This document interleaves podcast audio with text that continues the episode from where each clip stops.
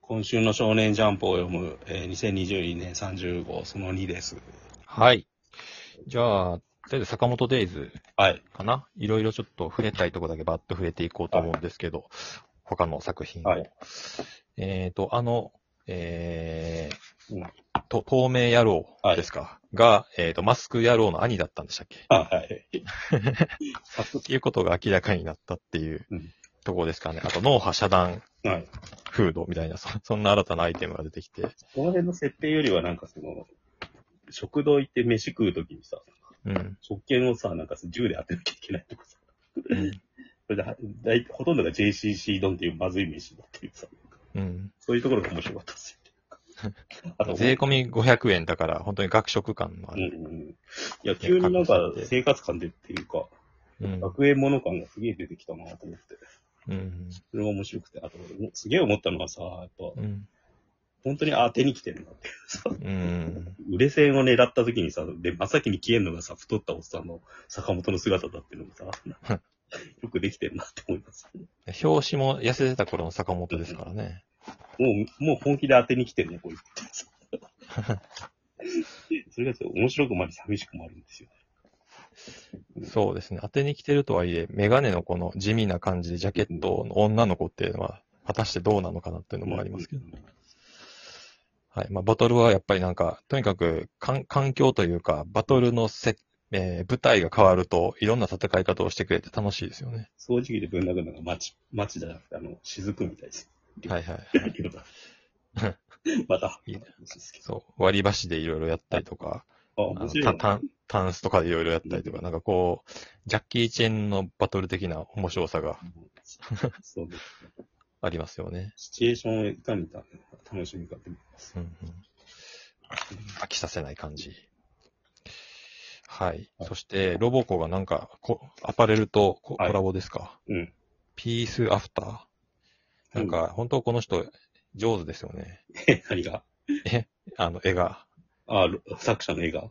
うん、なんか要は、あのーあと、ちゃんとおしゃれ、ファッション分かってる人ですよね。ああ。うん、今風の。うん。なんか、なんだろうな、テニスの王子様とかわけのわからないことになるじゃないですか。あと、あと昔の有役所のアニメのなんかグッズで、アニメーターが勝手にこの、はいはいはい。あの私服って感じで描いたイラストとかひどいじゃないですか。うん。そ、そういうのが全然ないっていう。これギャグが、だから、い、いけてる服といけてない服の落差みたいのがギャグになってるから、両方分かってないとできないってことですよそうですね。で、ダサいのはひたすらダサいっていうさ。表紙、うん。イラスト良かったですね。あとなんか、えー、ガチゴリラか。ガチゴリラが最初に着てた服は、ジャイ、アンみたいだなと思いました。うん。おーって書いてある。ジャイアンソロデビューらしいですけどね。歌手的に。ああ、知ってます、知ってます。はい。あ たり、でも、それ言うと木村昴の話になる。金村スバル専用ポッドキャストでもあるかもしれないんで。それはいいや、別に。はい。ルリドラゴンがなんかずっとこう、はい同じような感じで、ダウナーなテンションでペペペースを乱されずうん、しかもクオリティはちゃんと維持つつって感じでいいんじゃないですかね。結構、割と、なんていうんですかね、あの、マグちゃんの穴を埋めてくれる。マグちゃんですげえ。開いた穴を埋めてくれてる感じがありますけど。お母さんの顔が本当頑張ってなくていいっすよ。うん。なんあとなんか、本当にいい人しか出てこないっていうねう、んうんうん。本当、あの、日常系の漫画というかそ、うですね。うんうん、先生とかもいい感じだし。さらっと流しましたよね。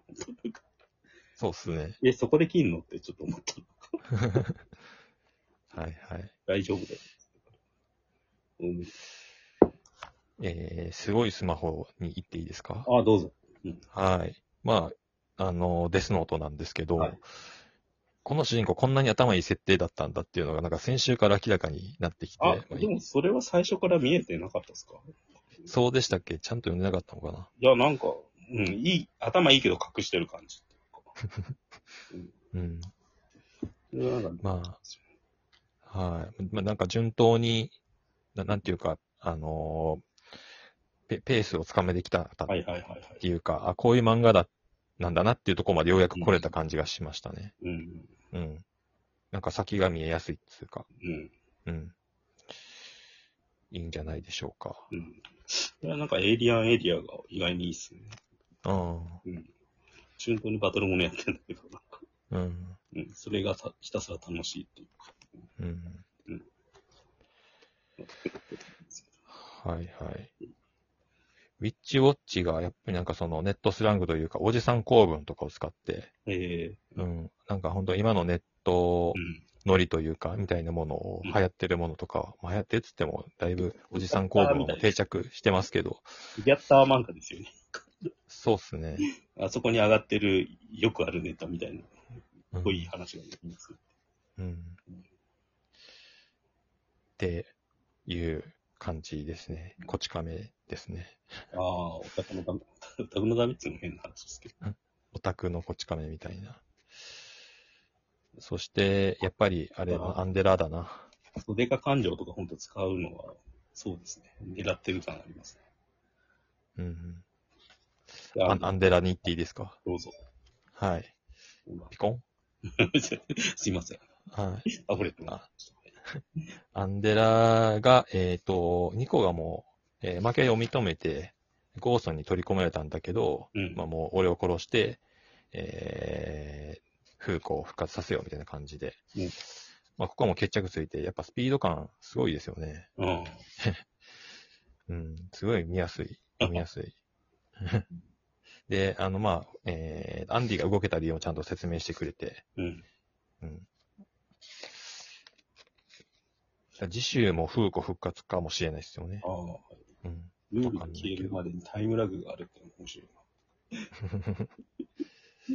そう。なんかちゃんと腑に落ちる説明をしてくれるからいいですね、アンデラはね。はい、次週も楽しみなんですが。えどうしましょー、とりあえず今週のジャンプはこんな感じですか？はい。はい。あでは、逃げ上手が、はいはい。これ、別に本編まだいいんだけど、戦車でできてるじゃないですか。はいはい。めちゃくちゃですよね。でもこれ、さあ、あれじゃないですか。交渉入ってるじゃないですか。はいはい。すごいですよね。なんか、うん。戦車あるな、あるんだって。この時代で。なんか、それがビビったって話です。はいあ、どうぞ。じ時代交渉の先生とかもちょっと登場してたりしましたけどね、先週、ああ、で、あ、それ忘れてたね、この間言うの。うん いや、言わなくていいかな。はい。はいじゃあこ、今週次のコーナーのタイトルコールお願いしていいですか？なんだっけ？富樫先生のツイッターを読むでしたっけ？あ、そうですね。今週の、今週の富樫義郎のツイッターを読むですツイッターを読む。まあ、でもとはいえ、はい今週特にそんな大きな動きはなかったっていう感じですかね。えー10ページまで進んでて、うん。人の顔らしきものが一応書かれてるんだけど、誰だか全然わかんないみたいなうん。感じで、まあ、1ページずつ進んでいったってとこかな。どんくらい進んだんですかね、なんかとりあえずあと2話にやってるの、今見たら。うん。まあ、10ページだから、あと多分9ページうん。あるので、それで終わったらあと1話になるんでしょうね。うんそしたらやっと連載が。始まるのかな。うん。まあ、明らかにあいいね数が落ちているんで、うん。でも地球のこと、交代であるとしたら。あり得るな、それって。うん。まあ、これで原稿、か完成原稿までいってるのかどうかっていうのもありますからああ。ね。うん。もう、もう、他のが出てんじゃ、もう、ペン入れしてんじゃないですか。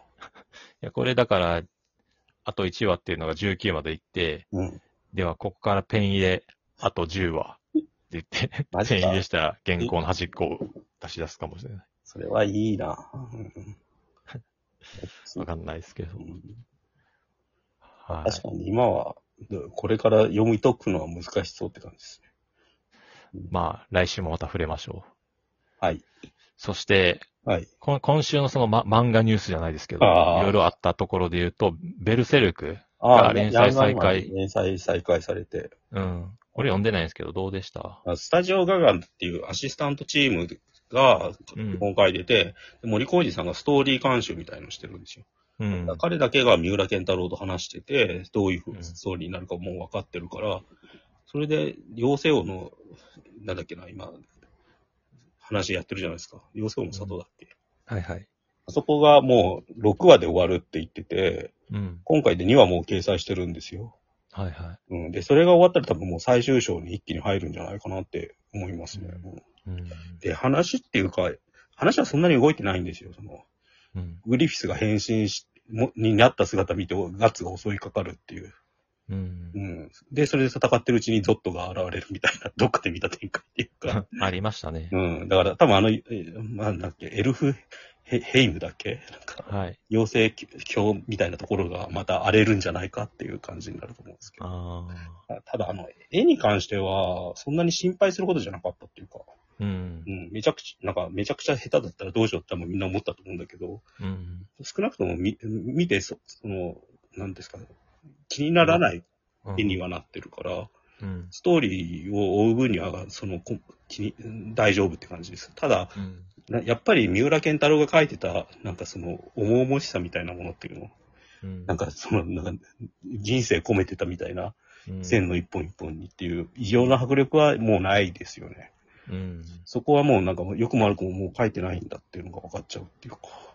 まあまあ、もう、これ以上の望みは、高望みだと思う。うんでそれがなくなったから、ストーリーがささ進む可能性はあるんですよね、でも逆に。そうですね。まあ、要は、あの、これでも、オチ分からずに一生終わるのみたいな状態だったのが、少なくともストーリーはの残ってるとある程度。あで、それをじゃあ文章とイラストだけで表現するのかってなった時に、うんあれです書いてたけど、漫画の方がいいっていうことを判断して、まあ、飛び飛びのエピソードっていうか全部は書けない、あの、お無老覚えのエピソードはやらないって言ったから、うん。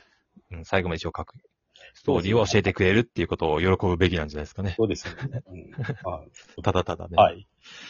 僕はそんな感じです。はい。じゃあ、その3に続きます。